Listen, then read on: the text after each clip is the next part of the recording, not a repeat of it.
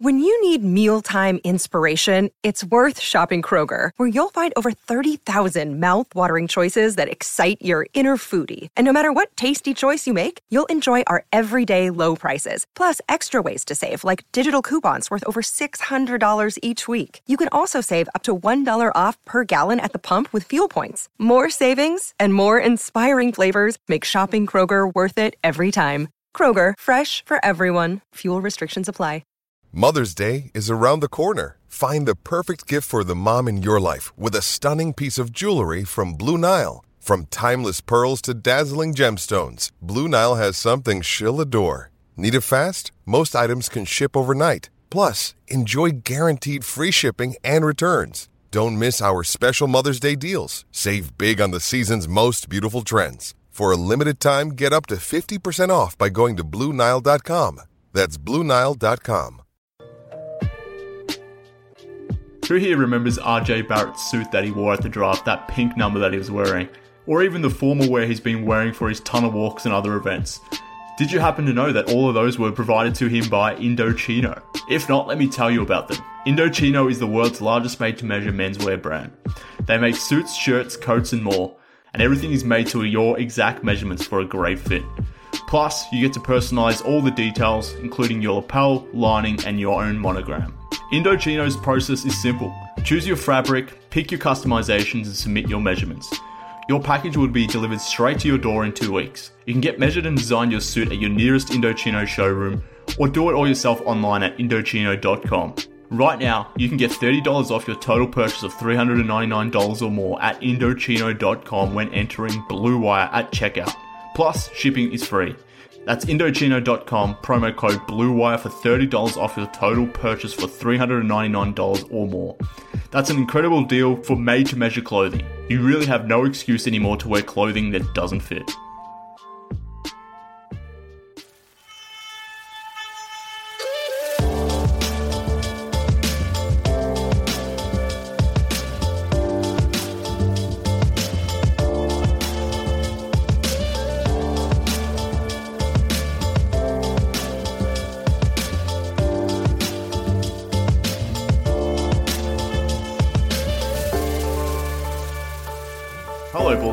Welcome to another episode of Bulls HQ, a Chicago Bulls podcast on the Blue Wire Sports Podcasting Network.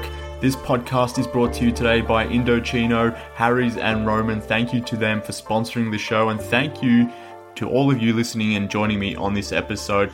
Apologies that it couldn't be on better news, I suppose. But we're recording this one straight after the Bulls dropped another game to the Houston Rockets, and here to join me in my misery is Kevin Ferrigan. Kevin, thanks for uh, thanks for joining me, mate.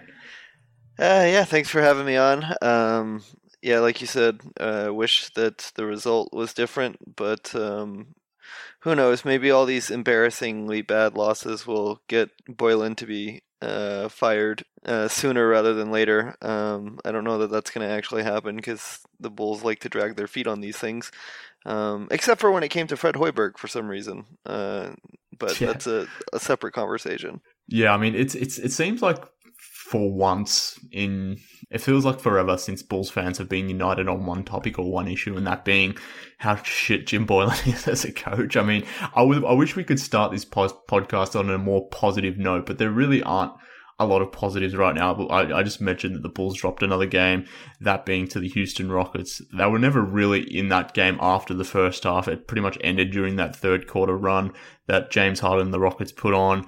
The Bulls are now 3 and 7 after 10 games. No one expected us to be here at this point based on the expectations we all collectively had as a fan base about this season or this upcoming season. But here we are talking about the Bulls after the first few weeks of the season being 3 and 7 despite having a, an easy schedule relative to most of the league.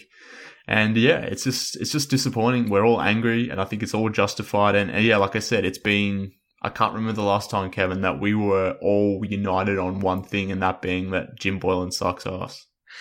yeah, he's he's really really terrible. Um, and you know, I've got a lot of frustration with various players on the team, but it's it's really hard for me to know how much of it is they're just not good enough, and how much of it is they're just not being put into very good situations to succeed. Um, I think there's probably some of both, but like the amounts and how much better they might look. Um, you know, had the Bulls hired a legitimate coach this summer and you know not extended Boylen and uh, essentially let him move on after um, after last year's disaster close closing out the season. Uh, it's really hard to know, but it's I don't know. It's it's so frustrating. There was nothing that he did last season that gave you any indication that this was going to be uh, better this year. And the fact that they extended him and gave him more money, it's not my money. I don't care that they're paying him.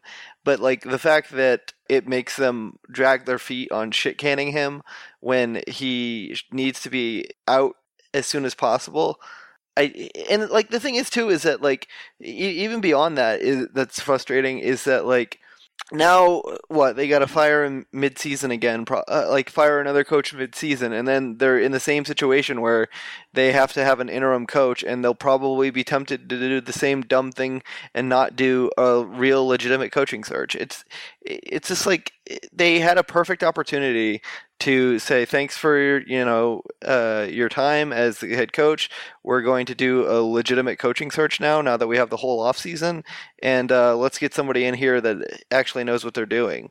But they didn't do that, and now it's it's it sucks because we I think everybody was optimistic after this offseason. I think everybody felt pretty good about the players that they signed, and it felt like they had done you know mo- a lot of things right, uh, starting with the Otto Porter trade, and that one sort of mistake of keeping Boylen on is undermining all of that, and uh, it's it really sucks. Yeah, I, I completely agree. And I think the first point that you made was a salient one in the sense that it really is still hard to judge these players because they're not, or at least we're questioning whether this is a coaching issue, whether it's a playing issue, all that sort of stuff. But I think we all forget, despite expectations, that this was meant to still be a, a rebuilding season to an extent. I mean, the team wasn't just going to jump from 22 wins to 40 odd wins and everything be right. There was still going to be development, developmental moments throughout this season, but we forget that to a degree because our expectations are a little bit higher. But we're, we're still finding it, even now we're in year three of the rebuild, as to we, we, it's still hard to judge you know, how good these players truly are. And I, I know Larry Markkanen has been bad, and I definitely want to talk about that because that continued in this Houston Rockets game. He had that one nice game against the Hawks in the previous game, but again, Lauri was back to his inconsistent bad self as we've routinely seen this season. Zach LaVine was also bad against the Houston Rockets tonight as well. But I guess with those two players in particular, we've seen them be so much better than what they've shown through the opening 10 games of this season that I, I can't almost just throw it on to the players themselves. I, I, do wonder how much of this is on the system, how much of this is on the coaching. And, and for players like Lauri and Zach as well, they're not, they're not the types that are necessarily just going to fight through it and, and play their own game despite all the bad that's going around them. I mean, the only one that's really doing that is Wendell Carter. He's the only one that's consistently showing up.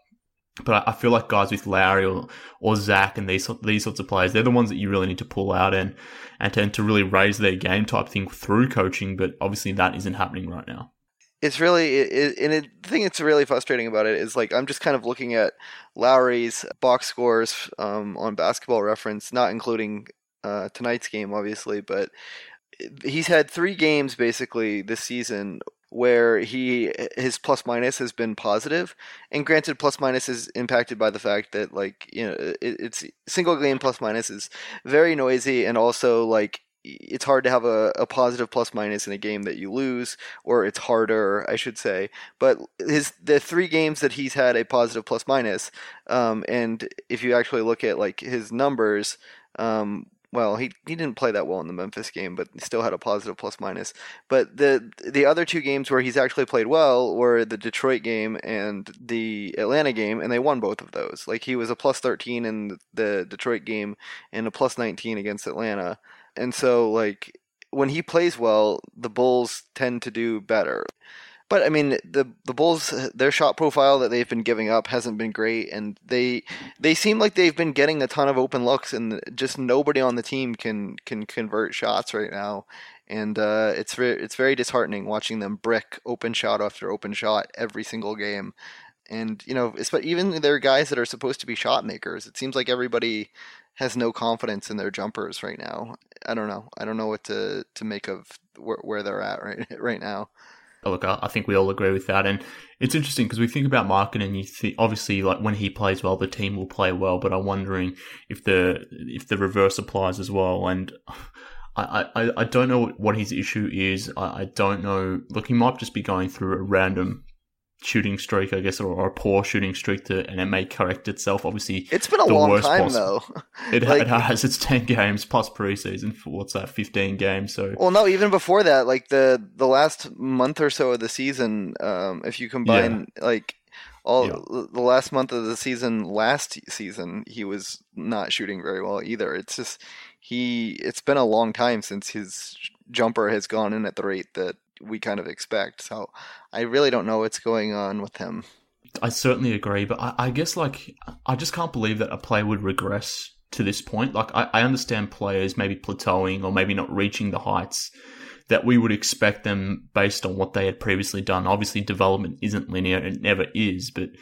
It, feels like he's regressed, but I just don't believe that to be true. And maybe I'm just being too optimistic or just uh, just trying to find a positive here for Larry and, and trying to find a, or, or, trying to convince myself at least that things will eventually turn turn around for him. But if I just think back to his rookie year, like he was obviously had zero NBA experience then, was still learning the game, mm-hmm. wasn't even meant to be a starter. But even then, he was playing just the way he was playing, irrespective of if he was making shots or not. Just, just the aggression that he was playing with, or the way he was hunting out his own offense and these sorts of things he, it's not even comparable what he's doing now versus what he was doing even in his rookie year. So I, don't want to say it's a uh, just a cold shooting streak. I'm wondering how much of this is mental right now. I, I don't know. Maybe he's carrying an injury that we're not aware of. I don't know. Obviously, I, I almost feel like it would be better for Markkanen to or if we knew that he was carrying some sort of injury, hopefully not a significant one, but I don't know, a, a, a, sore back or a tight hamstring or whatever it might be, something that's not obviously career threatening or, or long term problematic. But I, I, almost want there to be something wrong with Larry to almost justify his bad play right now. Yeah, it's um, it's crazy. So like I, somebody mentioned the um his like the the four OT game that they had against the Hawks last year as being like the last game where he uh or like the the last the end of like his run of like looking pretty good. And so I just kind of like uh, I don't know if you've been to uh, PBP stats, but it's it's a pretty good website. They have like you can do different cutoffs for dates and stuff, and they have a lot of um, stats pulled from play by play. But I just just kind of like looked at the bull, pulled up the Bulls stats from basically the day after that game through today, and Markkanen, uh, I don't know if this includes today's game or not, but he coming into he he was shooting since that game. He's shooting 29 or basically 30% from 3. Um, and like that's like seems like the biggest thing. Uh, he's also I feel like he's not going to the line as much as he used to like his in the, another like all in one sort of thing like his true shooting percentage in the uh, since that game is under 50% it's 49.5% like that's terrible for somebody that is a, a moderate to high usage guy. And i just don't really know what to what's going to break him out of it. It, def- and he, like his body language is really crappy now. Like you mentioned, he doesn't like he's not hunting for his shot all that aggressively. He kind of floats on the perimeter. Like there was a point in the game tonight where I think he had a miscommunication where uh, Zach tried to they tried to run like a pick and roll or something, and Zach missed him with the pass and basically threw it out of bounds. And Lauri just kind of like slumped his shoulders and like put his head down, and it was just like man, like he just looks defeated. And it's just it's uh you know it's it's crazy because i think a lot of the the bulls organizationally um just even you know having moved out here to chicago and being around the chicago media there was a lot of like chatter which i'm sure was like not an accident from you know the the team media and stuff where they were kind of pushing the idea of you know, well, the All Star game is here in Chicago this year. Like the Bulls, you know, hopefully will be able to get an All Star. And they talked about both Lauri and Zach as kind of the potential options for that, and neither and both of them are playing so poorly right now that like neither of them seems like they have much of a chance at all of being an all star unless they really turn it around in the next you know 40 games or however many there are before the all star break. Um, and the voting for that starts at, you know starts pretty early. So, you know, they, they really would have to, to turn it on. Um, I don't see it because you're already nine games into the season and, or now 10 games into the season and they've been trash. They've been awful. The All Star run here is pretty much done for, for both players. definitely for for Lauri, but even for Zach, maybe too. I mean, he's putting up numbers, but they're they're hollow numbers at this point. But I mean, well, even Zach, it, I think Zach had like 11 points tonight. Like yeah. he's had a he's had a, a bunch of games like with the number of shots that he consistently 17 takes. shots. Yeah, like he's he's had a bunch of stinkers like that where he like scores like barely over 10 points or something.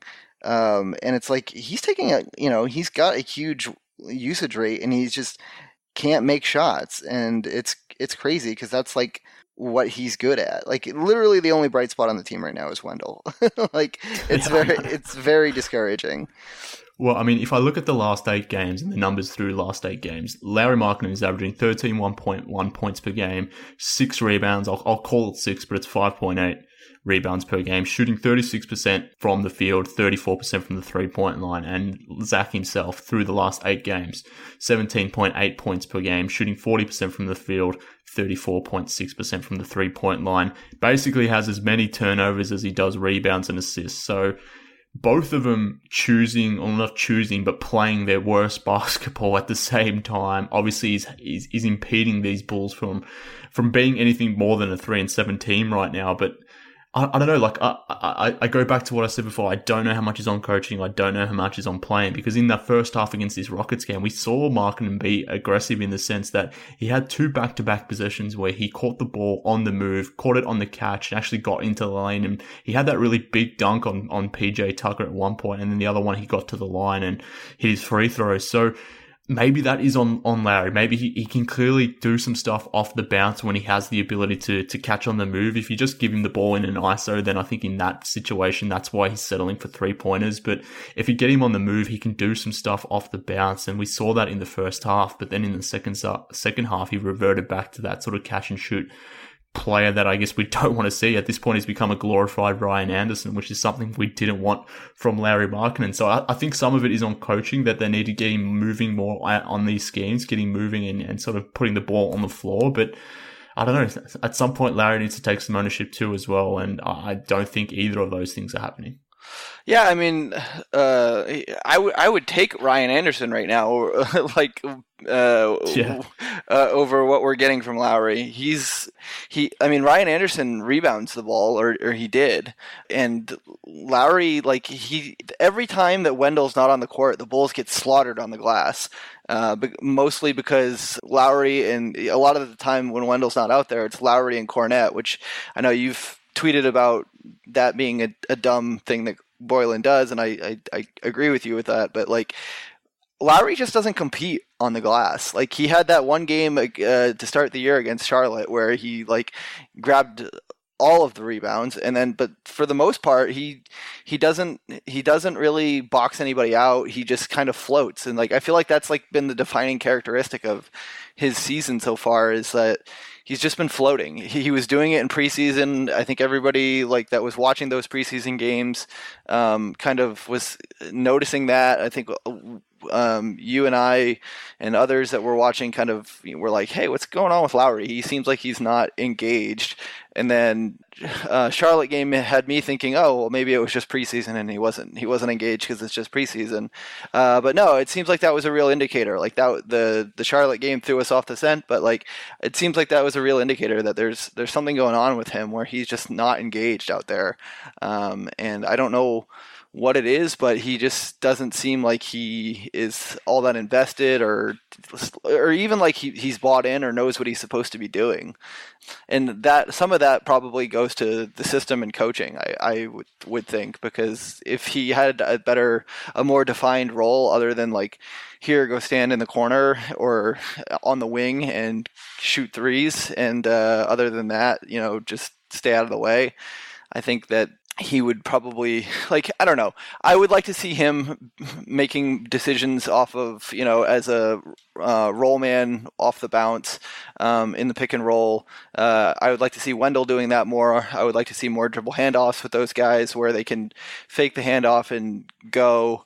All of those like I would I would just much rather see him making decisions and um, and Wendell making decisions with the ball in their hands than Zach and Coby. Coby, his decision making is not good. yeah. re- uh, that has been something that I've started noticing more and more the last few games. Is he, man, he takes some bad shots, um, and he's he's not the shot maker that that Zach is. Because you know Zach also takes a lot of pretty bad shots, but Zach is. Um, well, he hasn't been this year, but traditionally Zach is a very good tough shot maker.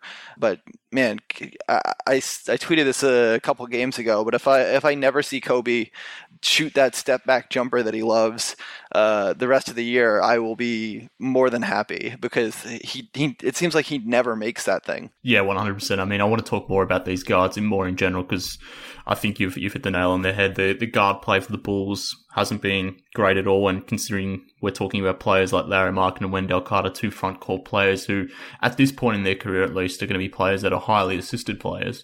When you've got two guards up front who are jacking shots and are making bad shots and are, making the wrong reads and maybe missing these guys in, on better situations, I definitely know there was a there was a case where uh, Wendell roll, rolled hard to the rim. He was completely open, and, and Coby just completely missed him. He didn't see him at all. So that's problematic in itself for sure. I, I I don't I don't understand why the Bulls still don't have a real proper floor general with this Bulls team. I mean, I was I was very happy to get Satoransky. Obviously, I'm still happy to get have Satoransky around. Around, I think he needs to be a lot more ag- aggressive than what he what he has been. But that's kind of why I also like the idea of Ricky Rubio on this team as well because they needed someone who could create and, and someone who can consistently hit that role man. And Rubio would have been good for Mark and he would have been good for, for Carter. But it's, it's just odd that we don't, we haven't really seen much Lauri Zach pick and roll at all. The more I think about it now, it, it's almost Zach and Wendell and then Lauri sort of just popping out to the opposing, the opposing side of the court to keep the floor space for Zach. And going back to what I said before, I'm, I'm trying to work out how much of this is on Lauri, how much of this is on coaching, but it, it does feel like a lot of the times that he's almost told to float out on the perimeter to keep the floor spaced. And I guess it makes sense given he theoretically should be the team's best shooter, definitely in the front court at least.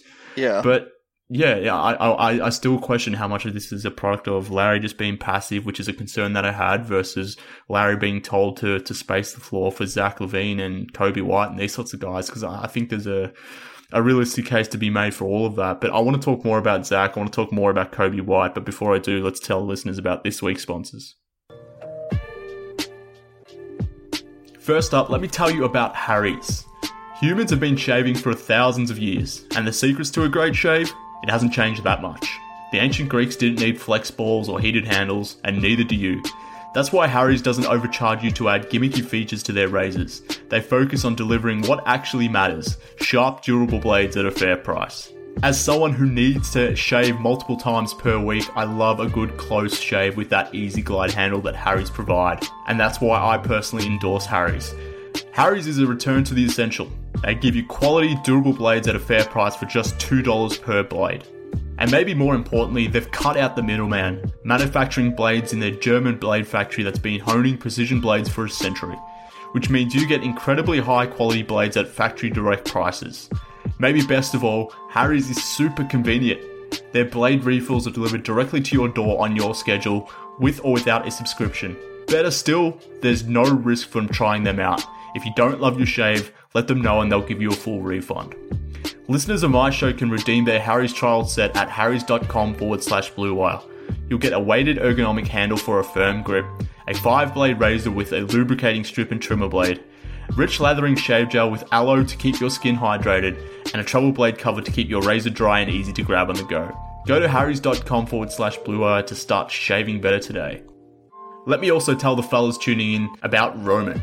Talking about erectile dysfunction isn't easy. Usually we just brush it off or blame ourselves saying things like I lost my mojo, or we avoid it altogether with excuses like I had a long day at work, or sorry honey, I'm just not feeling it.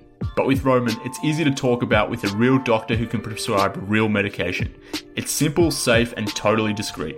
With Roman, you can get a free online evaluation and ongoing care for ED, all from the comfort and privacy of your own home. The doctor will work with you to find the best treatment plan.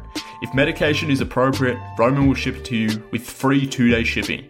The whole process is straightforward, simple, and discreet. Getting started is simple. Just go to roman.com slash bluewire and complete an online visit. Erectile dysfunction used to be tough to tackle, but now there's Roman. Complete an online visit today to connect with the doctor and take care of it. Just go to roman.com slash bluewire to get a free online visit and free two-day shipping. That's getroman.com slash bluewire for a free visit to get started. getroman.com slash bluewire.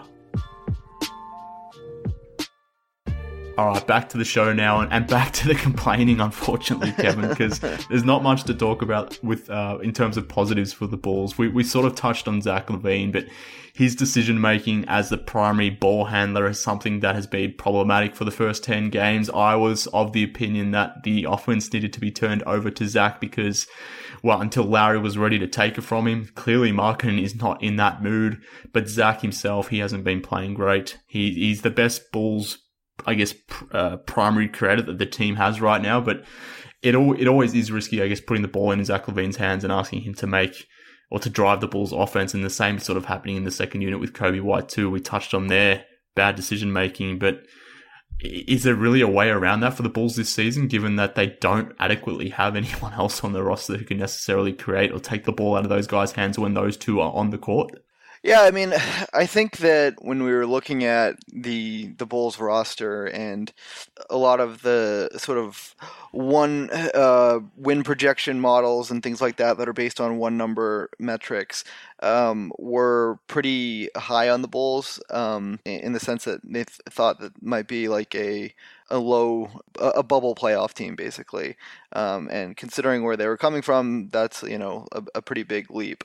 But i think one of the things that those uh, metrics maybe underrated a, a, little bit and even you know people like us that were trying to forecast where where they might end up what, what was kind of underrated is having a um, and you kind of you mentioned Ricky Rubio. You see this with the Suns, like having somebody that you can consistently trust to make good decisions with the ball in their hands is a huge benefit uh, to to somebody to run the offense and consistently be a, a good decision maker makes a huge difference and um, that person doesn't necessarily i mean rubio is a good example doesn't necessarily have to be a huge scoring threat but you're probably best off uh, if that's the case and that's like the real gap that's what really separates zach from other superstars, uh, you know, uh, guys that he aspires to be like, and who his sort of raw scoring numbers suggest he's in the same realm with. But then you look a little deeper and you understand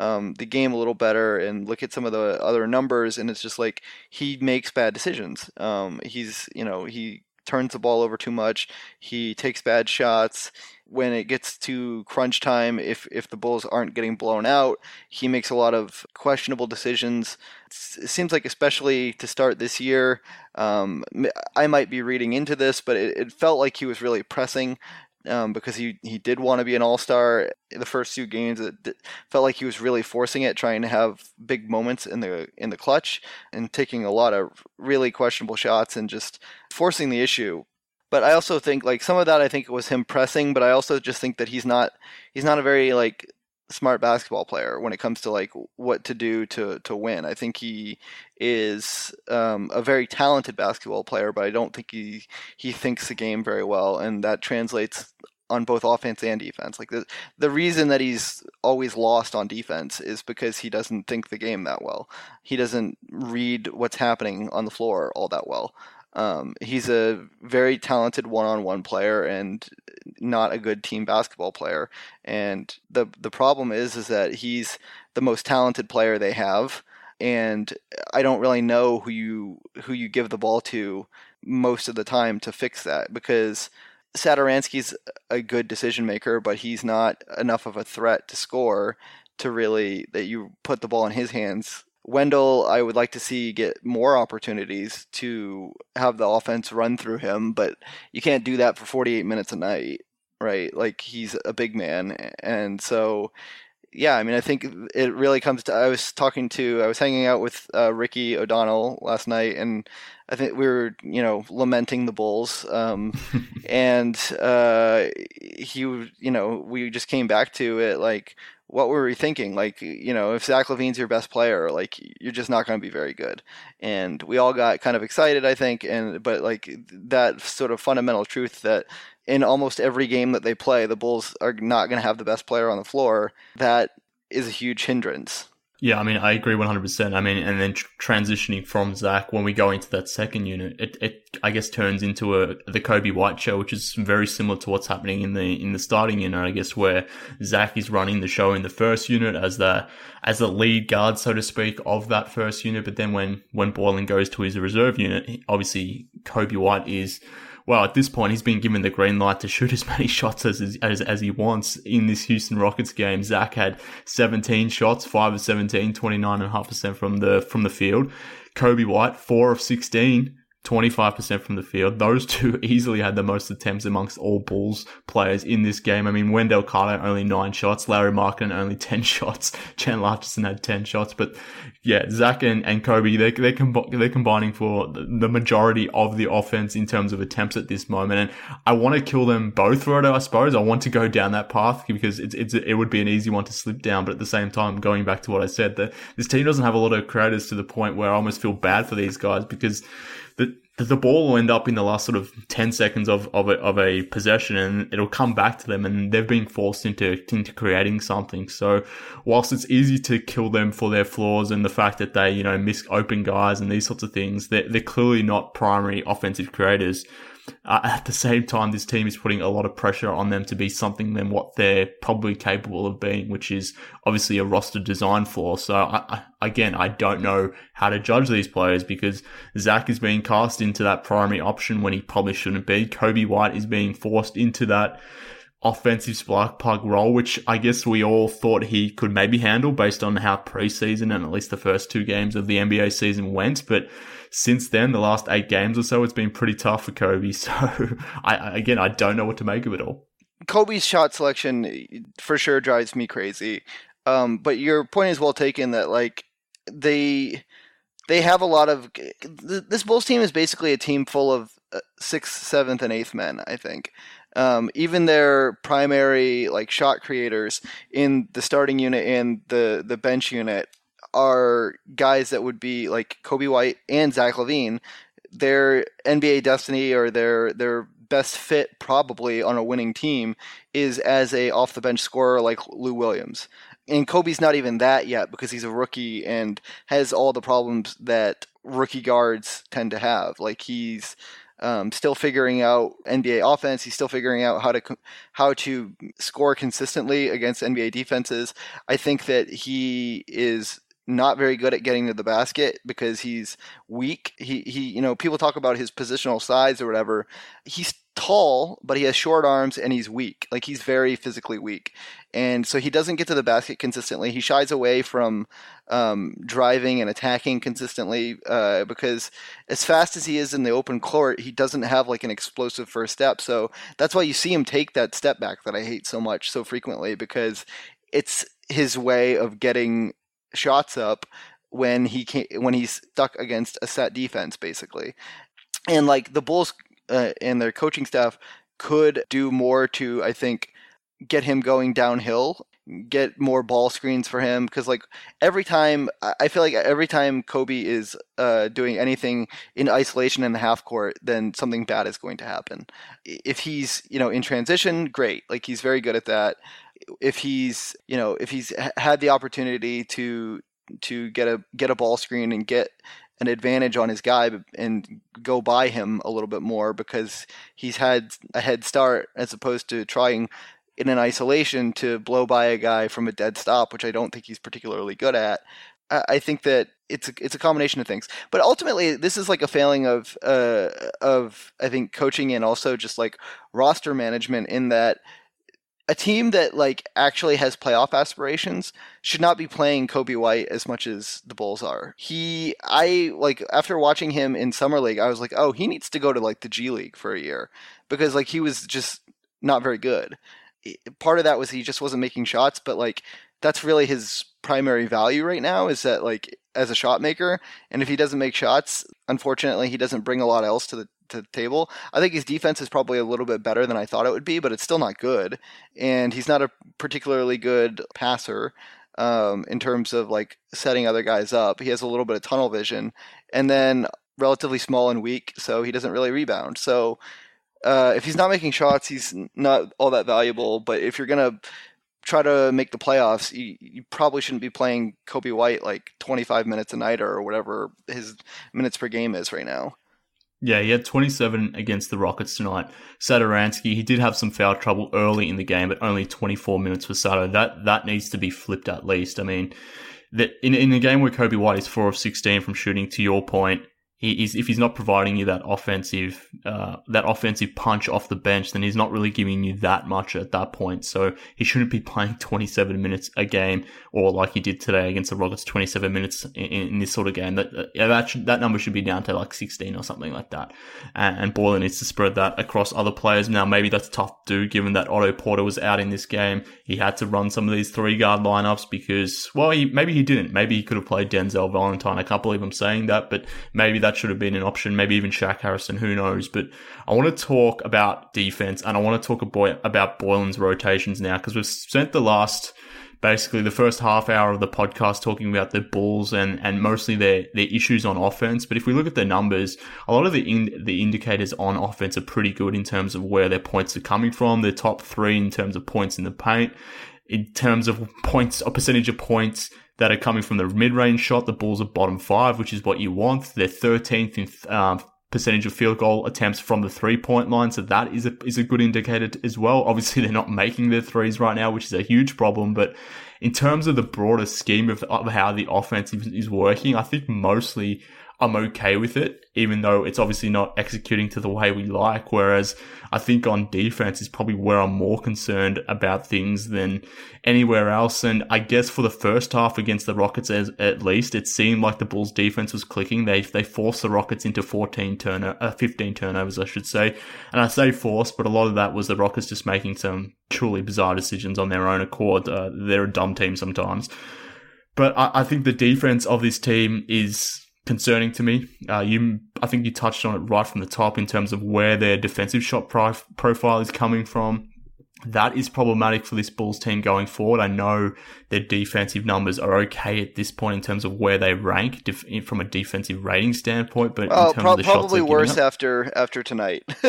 probably, yeah, before the game at least they were they were middle of the road, but after this game maybe not. But um, yeah, I think the defensive side of the ball is something that's going to become a, a, massive concern if it's if it still trends this way. And I wanted to get your thoughts on Jim Boylen's blitzing scheme. I thought it made sense against the Hawks, against Trae Young, given all the players that they were missing out of their rotation. But what did you think about it when they uh, deployed that against James Harden, and what do you think about it more broadly going forward? The, the blitzing that blitzing defensive scheme is not dissimilar to what Jason Kidd had the Bucks running when basically the scheme that got him fired uh, because they had all these long, huge athletes, and they were asking them uh, instead of using their length to play conservatively and then get in the passing lanes by not chasing things around, they were they would aggressively double and then teams would get the pa- get the first pass off of the double, ping the ball around the perimeter and get wide open threes. And that's what's been happening to the Bulls. Like they are giving up uh, the second most as a percentage of their their overall shots given up. They are giving up the the second most uh, three corner threes in the league. So Toronto is giving up uh, uh more, but the Bull ten percent or almost eleven percent of all the Bulls' opponents' shots are coming from the corner three but so they're they're just they're giving up way too many corner threes. I think that they they also they're giving up and then they're worst in the league in terms of number of shots given up at the rim. So corner threes and shots at the rim are the two places you least want to give up shots to and the Bulls are in the bottom 2 for both of those. So they have arguably the worst shot profile surrendered they don't rebound very well and basically the only thing that's been bailing them out is that teams like on those corner threes they're also giving up a huge percentage like uh, of makes on that. Like so, the teams are shooting 47% on corner threes on them, which tells me that their corner threes that they're giving up are wide open some of that is a little bit of bad luck, but still they're they're giving up like really clean looks to the corner. And then but the only thing that's really I think bailed them out at all defensively that made it so so that they weren't like dead last in the league is I think they've been okay at getting turnovers. So that's the only thing that's been saving them from being like the worst defense in the league. Um, but it's and that's a a product of the scheme, right? Like they're doing that swarming scheme, but it doesn't matter uh, if you're getting a lot of turnovers, if you're giving up the worst shots in the league and you also can't rebound. Um, and you're giving up all these second shot opportunities because they're 23rd in the league in opponent offensive rebound rate. So they're just getting murdered like all over. The only thing that they're any good at defensively is forcing turnovers, but it's costing them in all the other sort of categories. You know, the four factors that people look at effective field goal percentage, which, if you actually look at shot profile, is probably an even better thing to look at at this point as a proxy for effective field goal percentage. Turnovers, uh, rebounds and uh, free throw rate, and they're also giving up like they're they're middle of the road but still on the, the bad side. They're 19th in uh, opponent free throw rate. So they're, they're not doing anything well other than for forcing turnovers. And like I said, I think that their turnover f- forcing rate is more a function of their scheme, but that same scheme is what's giving them all the bad results on everything else. So the juice is not worth the squeeze when it comes to their their turnovers um, which is why they're getting murdered. And I their scheme doesn't make any sense, and they need to to scrap it and do something else. But they seem committed to it, so uh, we'll probably see more of the same of this for a while. Yes, I, I think you're 100 percent right. I mean, four factors wise, the Bulls they're 28th in E field goal percentage, which is obviously terrible. Free throw rate, they're 22nd in the league. Offensive rebound percentage, they are towards the bottom of the league as well. 24th. The only saving grace that they have at this point is turnover percentage, where they are six at the moment, so they don't turn the ball over. Yeah. So that's from their perspective. So from a four factors point of view, they're they're the same the on offense and defense. The only thing they're good at is yeah. winning the turnover battle, but they're bad. They, they they don't rebound on offense, and they give up a ton of rebounds on defense, and then they yep. they can't make shots.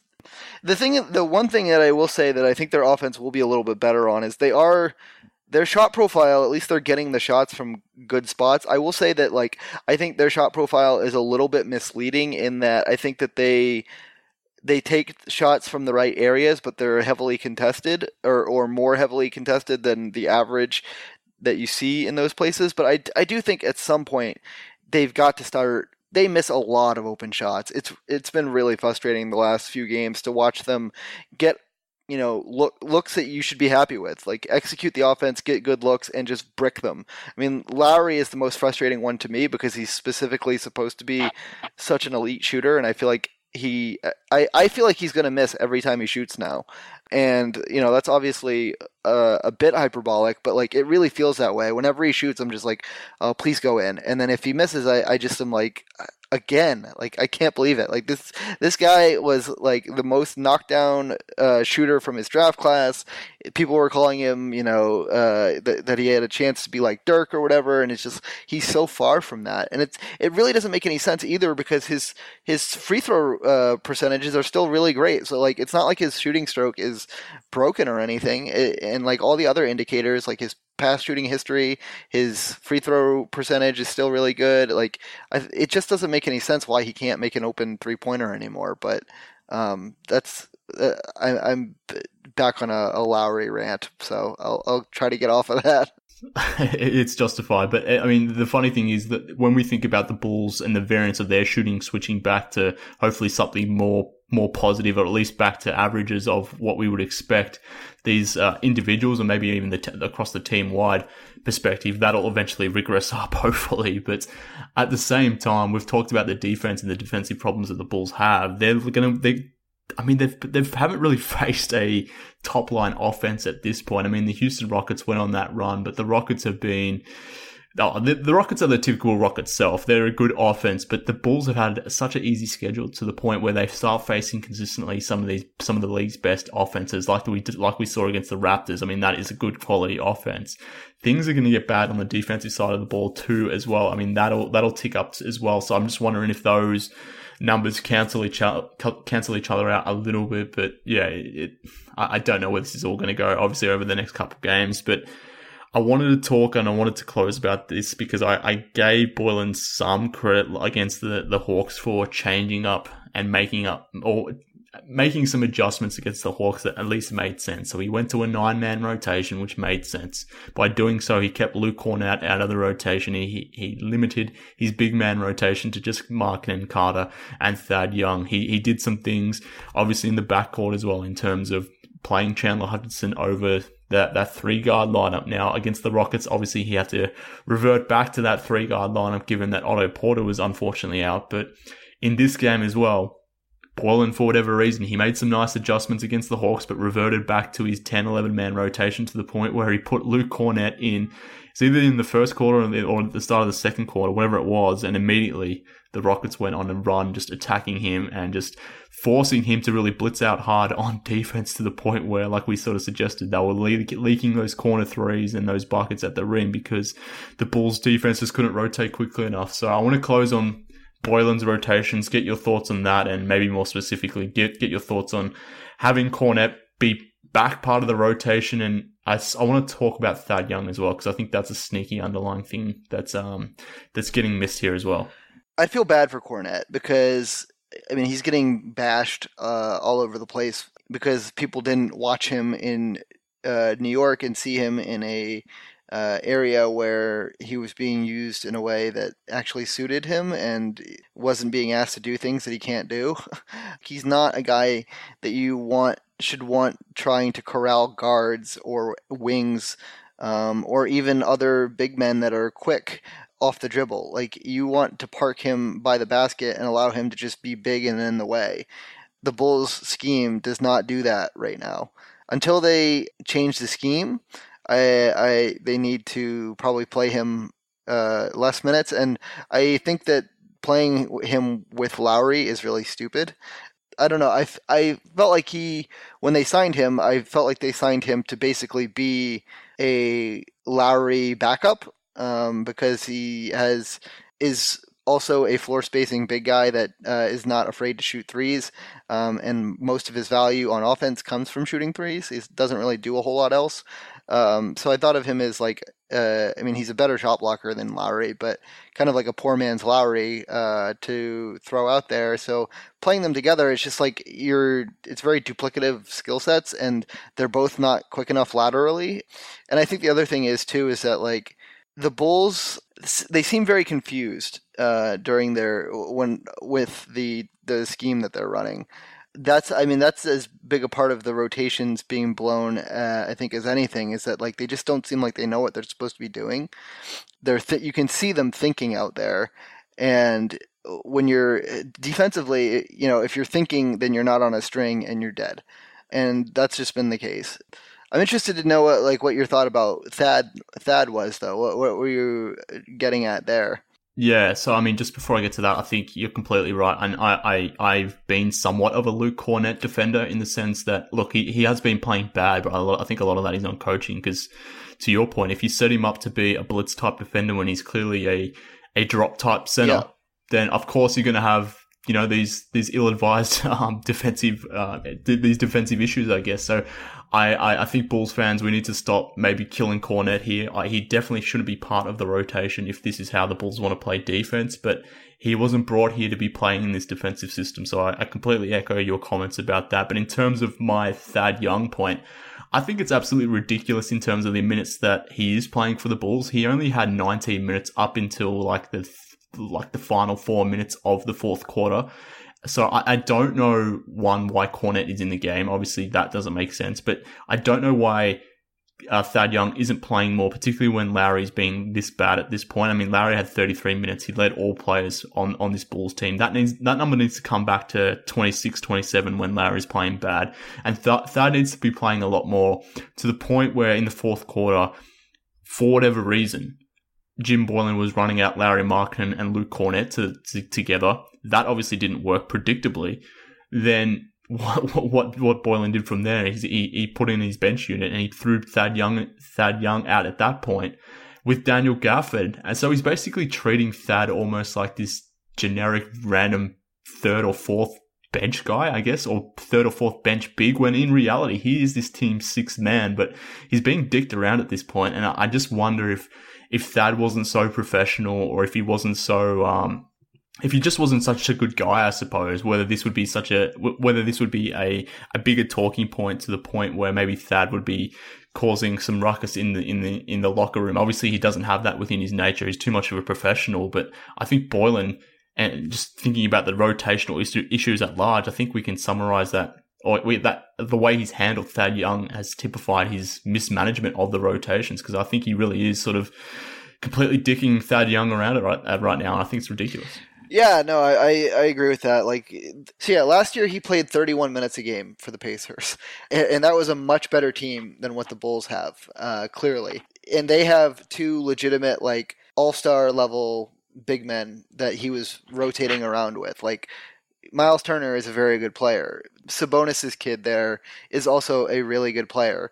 Thad was still getting 31 minutes. The Bulls front court is not that good, and for him to to be getting basically almost a full nine to ten minutes a night less than what he was getting on a superior team with a better big man rotation doesn't make any sense you know, I after the way that Lauri has played uh, to start the year, like I wouldn't be the most mad if Lauri got put on the bench and they started that because he's he's just better than Lauri at this point. Like, um, and you know, I think one of the issues that the Bulls have defensively is that with when you have Zach and Lauri out there at the same time on the court, that's two weaker defenders, I think.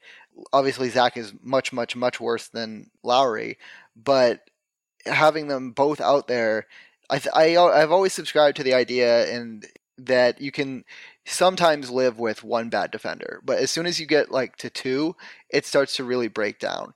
And I don't know if I'm putting Lauri yet in the category of a bad defender, but he's certainly not a plus. And Thad is a plus, and Thad is a guy that talks and communicates and might help Zach with being where he's supposed to be a little bit more. Whereas Lauri, I just he feels so like not assertive that I I don't hear him talking on the court um, defensively. I can't imagine that he does because I feel like he never talks. Period. So I don't know. It just it's. I would like to see a shake up there at the very least. Thad, they they really have like three quality bigs that should play pretty much all the minutes. I say three quality bigs. That's assuming Lauri gets back to being what we thought he was going to be. But at the very least, they have Wendell, who's good, Thad, who is good, and Lauri, who should be good if he can get it back. Um, there's no reason for Kornet to be playing as much as he is. He should be a a spot minute guy and he probably shouldn't even be playing that much more than Daniel Gafford, to be honest. But having a 10 man rotation is not very smart. It's not maximizing your chances of winning. Like a nine man rotation is probably the most you want to do uh, for an NBA regular season. Eight is what I think D'Antoni. I mean, D'Antoni, I think loves like a seven man rotation, which is too far in the other direction. But like eight or nine, I think is the right number. Um, and it's just more of an example of like Boylen not knowing what he's doing. I agree 100%. I mean, Thad Young shouldn't be playing 22 minutes a game. He's been probably the Bulls' second best player uh, through these 10 games, with Wendell Carter being the best and most consistent player on this team right now. Wendell's only getting 27 minutes a game per Yeah, he game. needs to play more too. Lauri's... Like, why is Wendell playing? Yeah. I mean, part of it, I get it, is like he gets in foul trouble a lot, and that's yeah, a whole separate yeah. thing of like Wendell gets the worst whistle in the league, and it's like not close. Um, it drives me crazy every game watching him uh, basically get screwed. Um, but uh, I think it, the Hawks game was like the most egregious example. But uh, it, it, happens basically every every single game. It feels like he gets at least two or three ticky tack fouls that, uh, and he also doesn't get the whistle the other way. Like he gets mauled on yeah. when he's trying to score uh, because he is an undersized center, and he just never gets a call. Yeah, I mean, I completely agree. I did my rant on Cartergate last episode. I mean, it's, it's ridiculous at this point. It is absolutely a joke. But yeah, there is no justifiable reason as to why Thad Young should be playing less minutes than Coby White at this point. I mean, that is beyond ridiculous. So I think that I, just wonder if the if the Bulls continue losing, if that becomes an issue at some point because Thad obviously he didn't come here to be on a, a, really bad team. He understood that this was obviously a developing situation, a, team that maybe could push towards the playoffs. But uh, I just want to. We'll, we'll, see how it goes, I guess, is my point. But I, I think the way Boylen's been managing the rotations more broadly, but I think Thad Young I think that might become an issue going forward. But before we go, Kev, we've been going on long here. We've been whinging longer than what I thought we would. But uh, shout out to Kris Dunn and Chandler Hutchison, who I thought played pretty good games against the Rockets. Their defensive energy was pretty damn good. I thought Kris Dunn was really good off the bench, as he has been all season. And Chandler Hutchison looked pretty good in his start still doesn't give you much in the half court from an offensive point standpoint, but rebounding, defense, running the lanes, he does that really well. So I think they those two guys deserve some credit, uh, along with Wendell Carter. They were probably the best three Bulls in this game. Yeah, no, I liked. Um, I've really been happy with Kris Dunn this year. I have no real complaints about him.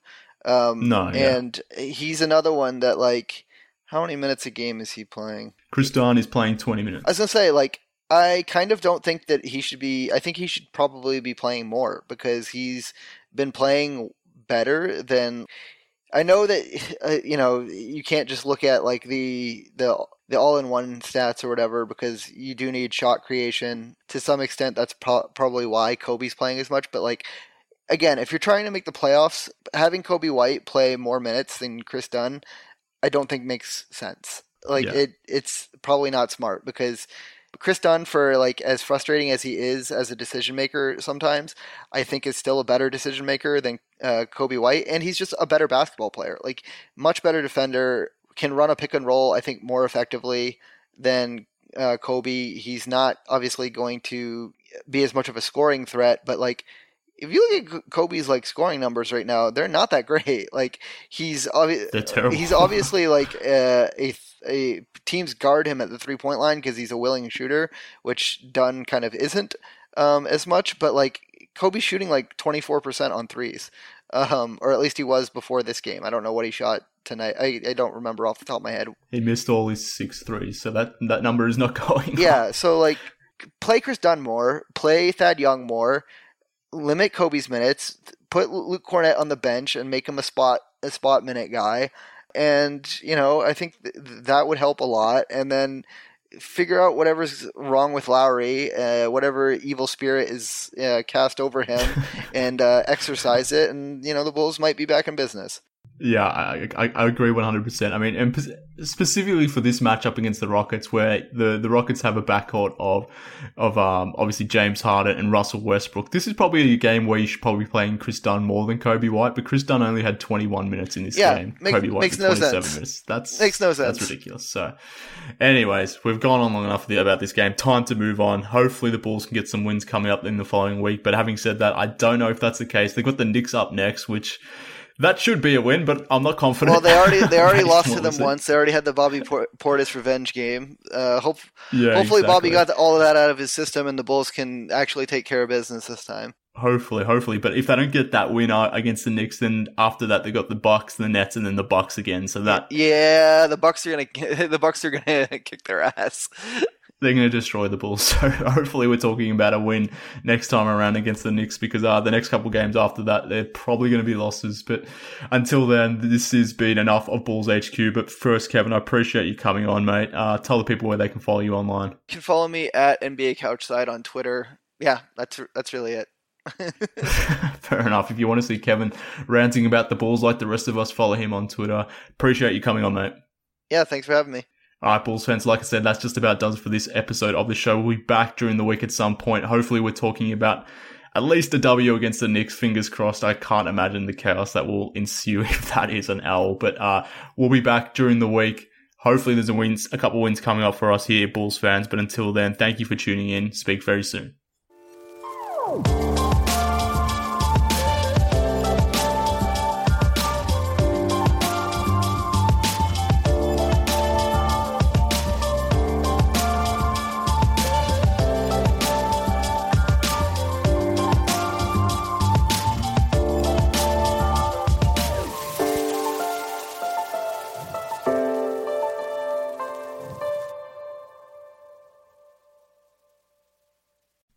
Rose Davis, historian and co host of the sports podcast Burn It All Down. And now I'm hosting the new season of American Prodigy, all about black girls in gymnastics. For the last 40 years, black gymnasts have moved from the margins to the core of the sport and changed gymnastics along the way.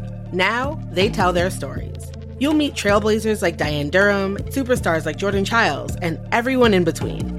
Listen to American Prodigies on Apple Podcasts, Spotify, Stitcher, or wherever you get your podcasts.